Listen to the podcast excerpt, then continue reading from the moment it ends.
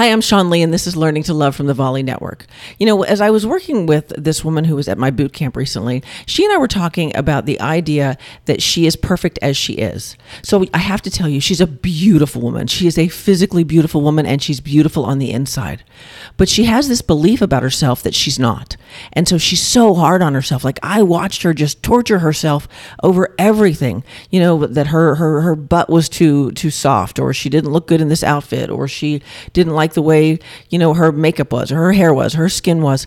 And I told her, I said, look, if you do that, you're going to make yourself sick. Now, whether it's COVID, whether it's the flu, whether it's pneumonia, whether it's cancer, whether it's whatever, if you are not being kind to yourself, you're just like poisoning your inside.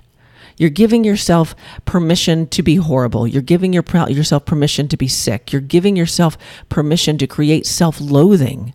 And nobody, here's the thing self loathing feels bad. It feels terrible to be unkind to yourself. It feels awful to say mean things to yourself or to someone else. You don't have to do that. You can get to say things to yourself like, I am really magnificent, and I am really beautiful, and I am really fun. And if somebody doesn't like you bragging about yourself, they're not your people. Because why wouldn't you brag about yourself? Why wouldn't you celebrate yourself?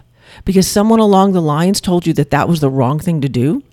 You know, humans have it all wrong in my mind there are so many, you know, because this woman who came to, to, to, to go to my boot camp, she came from a very religious upbringing. And the idea behind her, her life was that if it felt good, it was bad. And if it felt bad, it must be good for you. And it's like this skewed view of religion. If you suffer, it's good. But if you're enjoying it, you shouldn't be.